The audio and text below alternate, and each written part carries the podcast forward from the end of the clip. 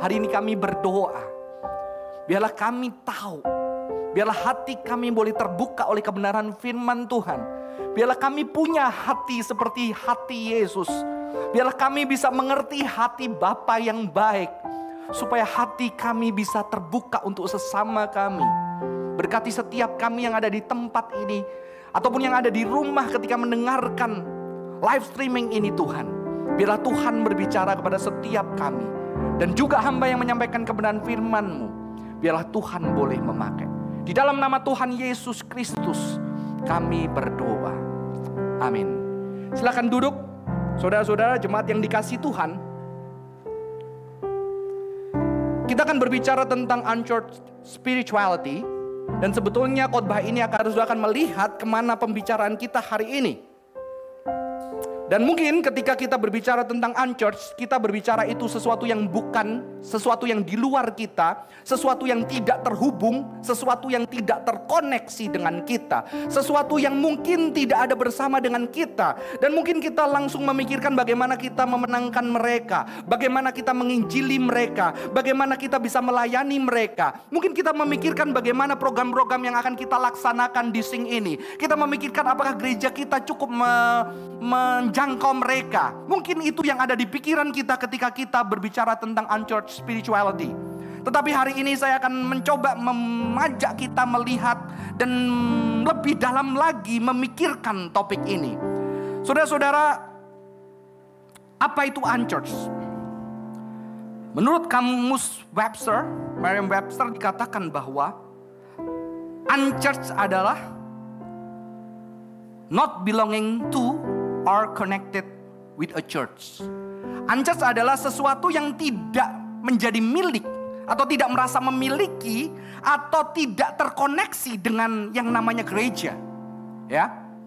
Unchurched berbicara orang-orang yang tidak terhubung, mungkin mereka tidak connect dengan kita, kita nggak connect dengan mereka, atau juga mereka tidak merasa bagian dari gereja. Ya, dan ketika kita berbicara tentang unchurched, ada dua jenis unchurched. Yang satu de-church dan purely unchurched.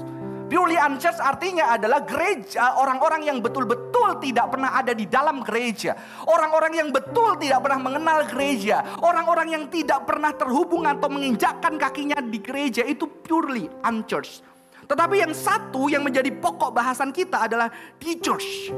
Yaitu adalah orang-orang yang sudah pernah mencicipi. Bahkan banyak dari mereka mungkin sudah lahir baru. Sudah berkomitmen kepada Yesus. Tetapi survei membuktikan di Amerika ataupun di Indonesia. Banyak orang-orang itu sudah meninggalkan gereja. Mereka kecewa dengan gereja. Mereka lihat gereja nggak terkait dengan kehidupan mereka.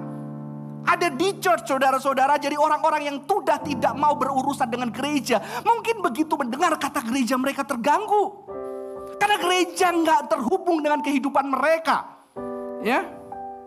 Dan ternyata di dalam pembacaan saya, memang survei ini ada di USA, dikatakan unchurched self identification. Dia mengatakan apa? Ternyata ketika di survei saudara-saudara tentunya secara kuantitatif, 21% dari unchurched mengatakan dirinya born again. Mereka sudah lahir baru, udah berjumpa dengan Tuhan. 21% mengatakan aku udah berjumpa dengan Tuhan. Tetapi aku sekarang tidak terhubung dengan gereja. Dan saya tahu ini juga mulai banyak di luar sana. Ini mulai banyak di Indonesia dan di Jakarta. Banyak teman-teman kita kalau ditanya, Kristen tetapi aku tidak mau dengan gereja. Gereja tidak asik, gereja nggak nggak nggak asik, gereja tertutup, gereja tidak bisa menerima orang lain, gereja nggak ada kasih, gereja penuh dengan politik. Saudara-saudara, 21% menyatakan diri pentakostal karismatik. 21% mengatakan aku dulu pentakosta karismatik saudara-saudara. Dan 26% menyatakan on a quest for spiritual truth. Mereka mencari, berkumul. Jadi jangan berpikir orang yang di luar kita nggak spiritual. Maka hari ini ada istilah spiritual but not religious. Aku spiritual tapi aku nggak religius. Kenapa? Karena agama menghasilkan peperangan. Agama menghasilkan perpecahan. Agama menghasilkan kebencian. Agama tidak bisa memeluk sesamaku. Agama memisahkan. Maka mereka mengatakan, aku mencari spiritual life. Aku sedang mencari itu, terus mencari dan gak berhenti. Jangan-jangan justru kita yang sudah berhenti mencari apa itu makna spiritualitas. Dan 30% mendeskripsikan dirinya sebagai deeply spiritual. 34% bilang aku sangat spiritual dalam banget. Tapi mereka nggak mau terhubung sama gereja. Padahal mereka pernah di gereja. Terus saya akan lanjutkan. 41% mengatakan bahwa the religious faith is very important. Iman mereka sangat penting untuk kehidupan mereka. Ini adalah orang-orang di luar gereja. Ya. Yang 51 persen actively seeking something better spirituality. Dia cari secara aktif, secara aktif. Dia bisa dengar podcast dari agama-agama apa pun. Dia bisa cari dengan membaca buku. Tapi dia nggak mau ke gereja. Dia bisa koleksi banyak buku dari berbagai aliran gereja. Tapi dia tidak mau ke gereja. 62% consider themselves to be Christian. Aku orang Kristen. 65% define themselves as spiritual people. Jadi saudara-saudara lihatlah. Jadi apakah unchurch perlu diselamatkan? Apakah kita lebih baik dari mereka? Atau jangan-jangan siapa itu unchurch saudara-saudara? Tapi sebelumnya saya ajak kita membaca kebenaran firman Tuhan. Kita buka Lukas 15 ayat 11 sampai 32. Lukas 5, 15 ayat 11 sampai 32. Saya akan bacakan buat kita. Yesus berkata lagi, ada seorang mempunyai dua anak laki-laki. Kata yang bungsu kepada ayahnya, Bapa, berikanlah kepadaku bagian harta milik kita yang menjadi hakku. Lalu ayahnya membagikan-bagikan harta kekayaan itu di antara mereka. Beberapa hari kemudian anak bungsu itu menjual seluruh bagiannya itu lalu pergi ke negeri yang jauh. Di sana ia memboroskan harta miliknya itu dengan hidup berfoya-foya setelah dihabiskannya semuanya, timbullah bencana kelaparan di dalam negeri itu dan ia pun mulai melarat. Lalu ia pergi dan bekerja pada seorang majikan di negeri itu. Orang itu menyuruhnya ke ladang untuk menjaga babinya. Lalu ia ingin mengisi perutnya dengan ampas yang menjadi makanan babi itu, tetapi tidak seorang pun yang memberikannya kepadanya. Lalu ia menyadari keadaannya katanya betapa banyaknya orang upahan bapakku yang berlimpah-limpah makanannya. Tetapi aku di sini mati kelaparan. Aku akan bangkit dan pergi kepada bapakku dan berkata kepadanya, Bapak, aku telah berdosa terhadap surga dan terhadap Bapak. Aku tidak layak lagi disebutkan anak Bapa. Jadikan aku sebagai salah seorang upahan Bapa. Maka bangkitlah ia pergi dan pergi kepada bapaknya. Ketika ia masih jauh ayahnya telah melihatnya lalu tergelaklah hatinya oleh belas kasihan. Ayahnya itu berlari mendapatkan dia lalu merangkul dan mencium dia.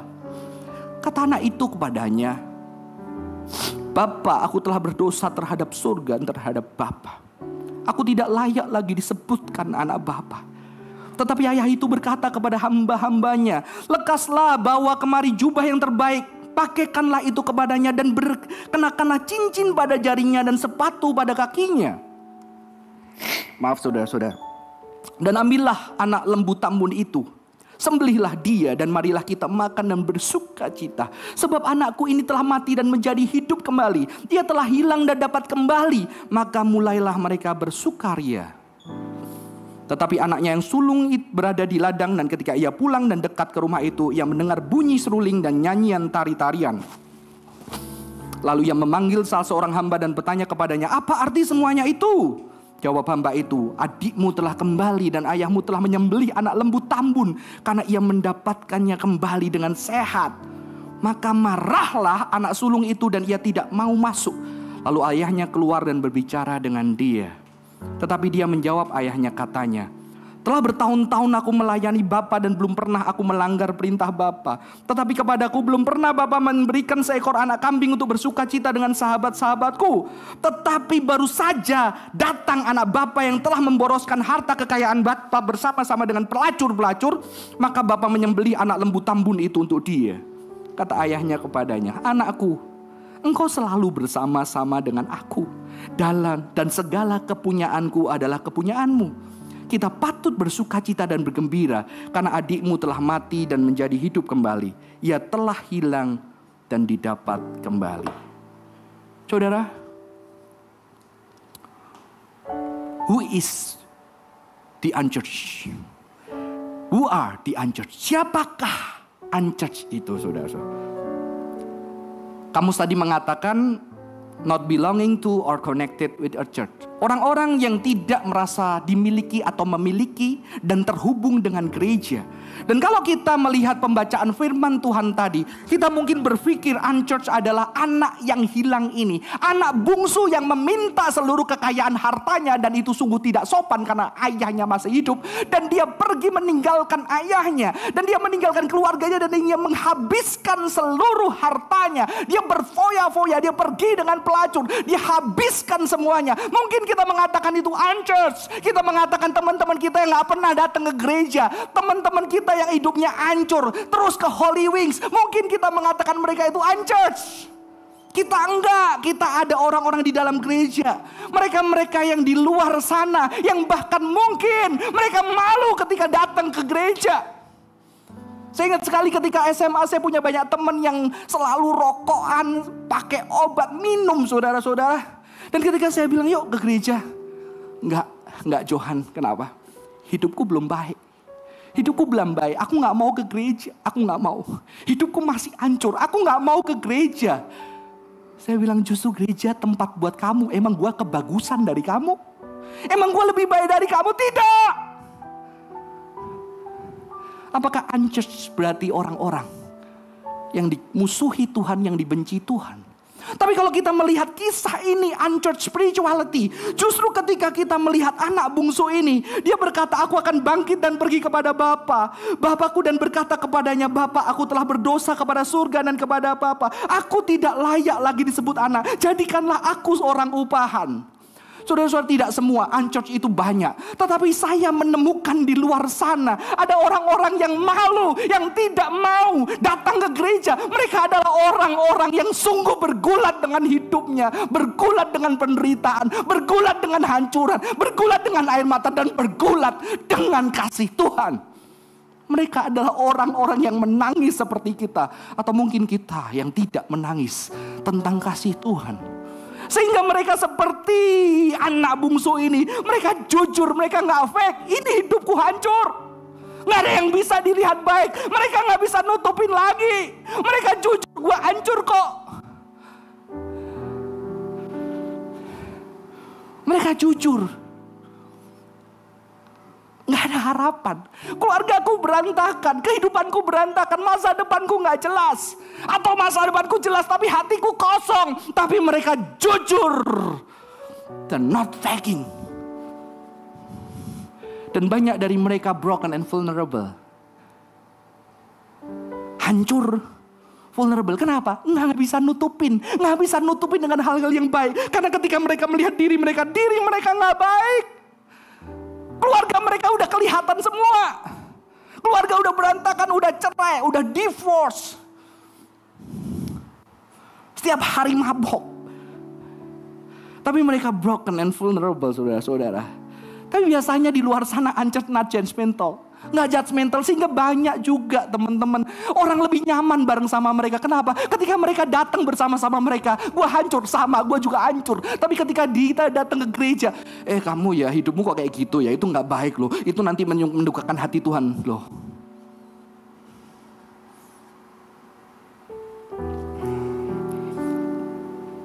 Saya bertahun-tahun sejak kecil di gereja. Tapi ketika saya SMA, saya lebih seneng kumpul bareng sama mereka. Karena mereka nggak fake. Mereka apa adanya, mereka jujur. Dan ketika menceritakan penderitaan orang yang dialami mereka, mereka jujur, mereka nggak fake. Dan inilah unchurched spirituality yang saya jumpai di dalam pelayanan saya. Jujur, broken, vulnerable, not judgmental, saudara-saudara. Saya punya om, hidupnya berantakan. Tapi dia dulu ke gereja. Waktu remaja pemuda ke gereja. Dia punya seorang tokoh hamba Tuhan favorit pemuda pada waktu itu. Tetapi karena politik gereja, Akhirnya hamba Tuhan ini dipindahkan, dipindahkan jauh. Sehingga akhirnya banyak anak-anak muda yang dimenangkan hamba Tuhan ini pergi. Dia nggak mau ke gereja. Sampai mereka menikah, sampai mereka punya anak. Dan dia tidak pernah ke gereja. Dia fisik, dia judi, dia drugs, sabu-sabu. Bahkan celakanya ngajak anaknya. Jadi kalau sabu bareng sama anak. Tapi anehnya setiap ada hamba Tuhan di gereja minta tolong diberesin sumurnya, beresin apa namanya uh, pompa air yang macet. Dia selalu datang dengan semangat. Dia nggak masuk ke gedung gereja, dia tidak ikut beribadah. Dia datang selamat, dia semangat, nggak mau dibayar, dia beresin semua yang rusak-rusak di gereja. Sehingga pendeta itu waktu ibu gembala ngomong sama saya, ini ommu itu luar biasa. Memang mereka, memang dia nggak mau ke gereja, mereka nggak ibadah, tapi saya melihat ada sesuatu yang luar biasa dalam hidupnya. Dan ibu gembala ini luar biasa. Bisa melihat hati orang di tengah kehancurannya. Dia selingkuh, dia ninggalin anak dan istri. Dan suatu hari saya ketemu anaknya, anaknya nggak pernah ke gereja, waktu kecil nggak ngerti Alkitab apa, bucak Mazmur, mas mas mas ini apa, mas siapa gitu ya. Dia cari. Suatu hari saya bilang, lu lu sayang deh sama papa lu. Dan dia buka, dia kerja, di desa dulu persewaan VCD bajakan ya. dia pergi ke kampung-kampung, dia sewain CVD, dia dapat uang. Yuk kasih hadiah papamu. Dia beliin papanya hadiah yang pertama kali di rumah istri simpanannya. Dia buka hadiah itu, dia beliin, dia ajak saya pilihkan, dia tanya ukurannya, dia ukur sepatu ayahnya. Dan ketika di rumah saya dia bungkus, saudara tahu zaman dulu ada sepatu mereknya Homipet. itu kalau di desa terkenal banget kalau Anda pakai itu udah keren. Nggak ada Nike zaman itu, Alvin tahu ya. Semarang deket sama Blora. Saudara saudara dia beli itu terus bilang, ini tulisan apa kok? Tulisin ayat. Ayat apa? Tebel banget, bingung buka Alkitab saudara-saudara. Ini apa? Terus saya coba cariin, coba buka Mazmur gini-gini. Dia buka Mazmur, di mana kau tolong gitu ya. Dia nggak ngerti baca Alkitab dan ketika dia buka, dia tulis dengan tangannya dan dia bawa saya bonceng naik sepeda motor ke rumah om saya, ke papanya dan di situ papanya sedang terbaring tertidur. Dan dia bilang, papanya sakit ternyata. Dia bilang kepada wanita simpanan papanya, boleh tahu papa di mana? Papa di kamar dan dia papa di kamar. Uh, terus dia bilang apa? Pa, happy birthday. Papa sakit. Dia nggak berani beranjak deket ranjang papanya. Papa sakit. Pa, pulang yuk. Biar aku rawat papa. Di situ saya menangis seperti anak kecil. Saya bilang belum datang sana. Dia kasih hadiahnya. Papanya berbalik karena tidak berani melihat hadiah itu. Papanya menangis seperti anak kecil. Dan di situ saya melihat kasih Tuhan di luar gereja. Kasih Tuhan yang besar di luar gereja. Sudah-sudah.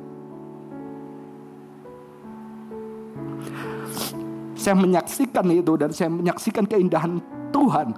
Seorang anak dan ayah berpelukan. Akhirnya papanya kena stroke dan puji Tuhan setelah kena stroke, ayahnya kembali ke rumah Tuhan dengan keadaan yang tidak sehat.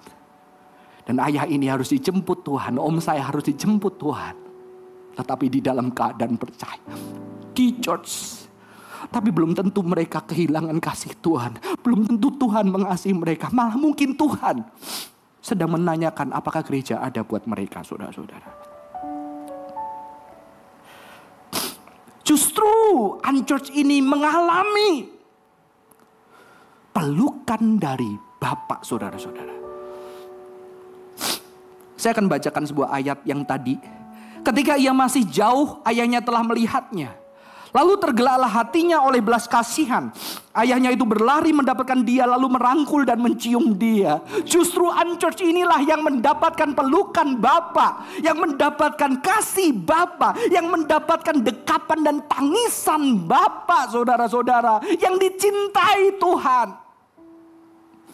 Saudaranya, sebetulnya bagian firman ini menunjukkan apa? Bagian firman ini menunjukkan saudara-saudara, ada orang-orang di luar Yahudi, orang-orang di luar Yahudi yang terhilang dan Tuhan punya hati buat orang-orang itu yang tidak, yang terhilang, yang jauh dari kasih Tuhan dan Tuhan punya kasih buat orang-orang seperti itu, saudara-saudara. Dan dia merasakan lukan hangat kasih Bapa. Jujur, saya belum melihat itu. dengan mata saya dan saya justru melihat itu di luar tembok gereja. Saya melihat itu di satu rumah perselingkuhan. Kasih Tuhan bisa hidup di sana. Amin. Dan itu menunjukkan kasih Tuhan kita yang besar. Melampaui tempat apa pun itu. Kasih Tuhan yang akan berkuasa. Saudara-saudara. Wah, the unchurched, the unchurched. Siapakah di unchurched itu saudara-saudara? Saya hari ini mempertanyakan itu. Mungkin orang anak muda tadi adalah anak yang unchurch. Tetapi ada unchurch yang lain. Saya akan bacakan sebuah firman Tuhan. Dari yang kita baca. Marahlah anak sulung itu dan ia tidak mau masuk. Telah bertahun-tahun aku melayani Bapak dan belum pernah aku melanggar perintah Bapak. Tetapi kepadaku belum pernah Bapak memberikan seekor anak kambing untuk bersuka cita dengan sahabat-sahabatku. Tetapi baru saja datang anak Bapak yang telah memboroskan harta kekayaan Bapak bersama dengan pelacur-pelacur. Maka Bapak menyembeli anak lembu tambun itu untuk dia. Saudara, saya melihat unchurch bukan hanya anak tadi. Unchurch adalah anak sulung. Yang terhilang Bukan hanya anak yang perta, anak yang bungsu. Anak yang bungsu menemukan Tuhan, menemukan kasih Bapa di tengah kehilangannya. Tetapi anak yang sulung ini di dalam rumah Bapa, di rumah Bapa. Kalau kita boleh bilang di gereja, di rumah Tuhan, di tempat berkat-berkat dicurahkan, dia kehilangan kasih Bapaknya. Dia kehilangan kasih Tuhan justru di gereja. Apa kasih Tuhan? Dia menjadi tidak punya belas kasihan, dia menjadi merciless. Dia nggak punya belas kasihan, dia judgmental, dia gampang ngomong ini salah, ini salah, ini salah, itu dosa, itu neraka, itu ini ini nggak benar. Dia nggak punya lagi belas kasihan, bahkan he doesn't know his father's heart. Dia nggak tahu hati bapak itu kayak apa. Ketika saya mempersiapkan ini dari tadi pagi, dari malam, saya penuh dengan air mata termasuk ketika saya jalan ke tempat ini. Karena saya melihat kalau kita tidak hati-hati, justru kita menjadi unchurch. Unchurch yang seperti anak sulung. Kita tinggal bertahun-tahun di gereja, tapi berapa banyak kita punya kerinduan hati Bapa untuk orang-orang di luar sana bisa mengenal kasih Tuhan. Jangan-jangan kita kehilangan hati Bapak. Kita datang ke gereja kita ya Tuhan berkati pernikahanku, Tuhan berkati masa depanku, Tuhan aku ingin sukses, Tuhan aku ingin kaya, aku nggak mau kayak orang tuaku, Tuhan aku mau jadi hebat, Tuhan aku mau jadi terkenal, Tuhan aku mau jadi kaya, aku mau sukses, aku nggak mau direndahin orang. Berapa banyak kita punya hati Tuhan?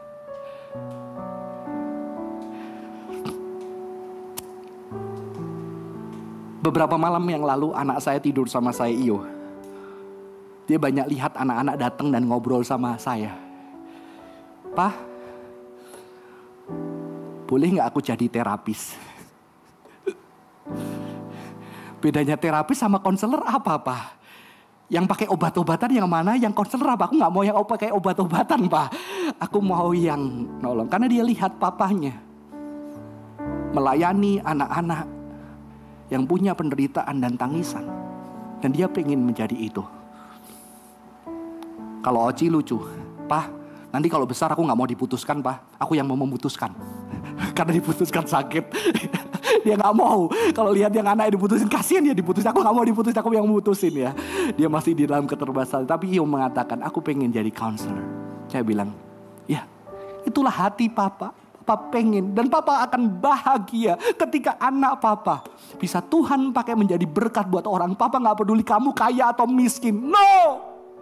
Kalau kamu kaya tapi kamu nggak punya hati buat orang lain, Papa tidak akan bahagia dengan itu.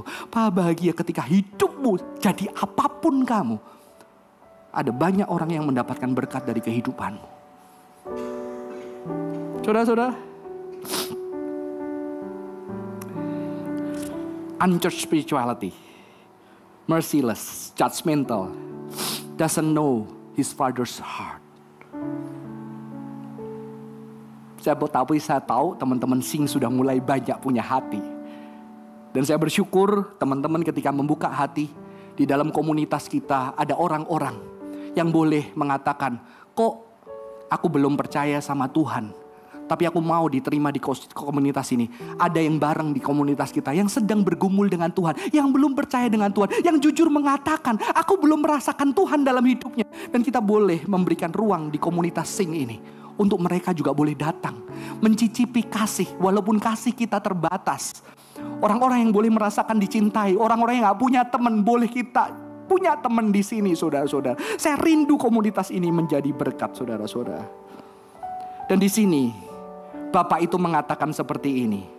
Anakku, Engkau selalu bersama dengan aku. Dan segala kepunyaanku adalah kepunyaanmu. Segala yang kumiliki ini adalah kepunyaanmu. Kamu bisa pakai apa aja. Ini punyamu mengapa engkau marah ketika aku berbuat baik. Ketika hatiku besar kepada adikmu. Sesamamu yang lain. Saudara-saudara, saya kutip dari seorang teolog yang mati di tangan Hitler yang bernama Dietrich Bonhoeffer. Dia bisa pergi dari Jerman, dia bisa mendapatkan tempat yang bagus karena dia profesor yang hebat. Dia bisa pergi tapi dia memilih kembali ke Jerman untuk akhirnya mati di tangan Nazi dan dia mengatakan seperti ini, the church is the church only when it exists for others. Gereja adalah gereja ketika dia ada untuk orang lain. Saudara dan saya bukan gereja ketika kehidupan kita tidak ada buat orang lain. Siapa di unchurch? Apakah kita unchurch? Apakah ada kerinduan hati yang dalam untuk jiwa-jiwa saudara-saudara? Apakah ada kerinduan kehidupan kita? Bukan hanya cerita kita, tetapi bagaimana orang-orang bisa merasakan berkat dan kasih Tuhan melalui kehidupan kita? Saya akan akhiri dengan sebuah cerita. Ada seorang anak muda yang mendapatkan kabar bahwa ayah dan ibunya bercerai. Saya tidak bisa merasakan. Saya pengen merasakan, tapi ayah dan ibu saya tidak pernah bercerai. Saya pengen ngerasain. Karena ketika saya bisa merasakan itu paling tidak saya bisa jadi teman buat dia. Tapi saya nggak bisa karena saya tidak mengalami itu. Saya hanya bisa jadi teman yang mendengar. Dan saya kagum dengan anak muda ini. Saya kagum dan saya belajar. Ketika dia dapat kabar dari ayahnya, dia ngomong kepada ayahnya, ayah, papa, mungkin kamu suami yang gagal. Tetapi kamu, papa yang berhasil. Sudah tahu papanya sudah pernah berselingkuh. Tapi ada seorang anak Tuhan yang ketika melihat papanya itu. Seorang anak Tuhan yang ketika melihat keluarganya bercerai dan dia bisa berkata kepada papanya yang sudah pernah selingkuh. Papa, kamu papa yang berhasil. Kamu tidak gagal menjadi papa. Dan papanya berkata, aku akan belajar jadi papa yang baik. Papanya unchurch, udah gak mau ke gereja bertahun-tahun. Tapi saya melihat kasih Tuhan dinyatakan. Kasih Tuhan yang besar dinyatakan. Dan ketika saya berjumpa dengan anak ini, saya berdoa, saya peluk dia di kafe. Waktu kafe itu mau tutup, saya peluk dia. Saya berdoa, biarlah Tuhan pakai kamu jadi berkat buat orang lain. Dan dia punya kerinduan untuk Tuhan pakai jadi orang-orang. Kocohan nggak punya. Saya tidak punya, tidak pernah mengalami hal itu. Dan hari ini banyak orang-orang bercerai di sana. Banyak anak-anak yang kehilangan hati orang tuanya karena bercerai. Ke depan kamu gantian seperti saya mendoakan anak-anak itu dan kamu hadir buat anak-anak itu dipakai Tuhan secara luar biasa. Saudara saya percaya ketika saya ada di tempat ini bertemu dengan teman-teman, bertemu dengan saudara-saudara, saya percaya kita semua Tuhan bisa pakai berkat buat orang lain. Amin. Amin. Saudara pikirkan hari ini, kalau kita unchurch, mari kita bertobat. Karena kita nggak connect sama church. Karena church harusnya adinya ada yang buat orang lain. Tapi kita sibuk apa? Kita sibuk, sibuk ngembangin gereja kita. Kita sibuk ngurusin apa? Puk kita. Kita ngurusin pelayanan kita. Kita ngurusin kayak arisan aja. Tapi gereja ini ada buat apa? Buat orang lain. Buat Anda pergi sana di mana pun Tuhan kirim. Untuk menceritakan kasih Tuhan bagi setiap orang. Saya bersyukur hari ini. Saya bahagia beberapa hari ini. Karena saya menemukan juga ada rekan sesama majelis. Ketika dia uh, sesama pernah majelis saudara. Ketika dia ditawarkan satu pelayanan-pelayanan yang besar, pelayanan yang besar, tapi akhirnya sebetulnya pelayanan itu bisa membuat nama dia mungkin jadi naik, pelayanan yang luar biasa besar dan dia bisa menaruh jasa di situ. Tetapi akhirnya dia berdoa dan menolak. Dan jawabannya ketika dia bercerita kepada saya, saya pengen membangun manusia. Saya pengen ada buat orang lain. Bukan organisasi saja pelayan, tapi diri saya buat orang lain. Saudara saya percaya, Tuhan bisa pakai kita semua. Amin. Saya percaya firman ini menguatkan kita. Untuk Tuhan pakai kita menjadi berkat di mana pun kita berada. Buat orang-orang di luar sana, gereja ini ada buat orang-orang di luar sana.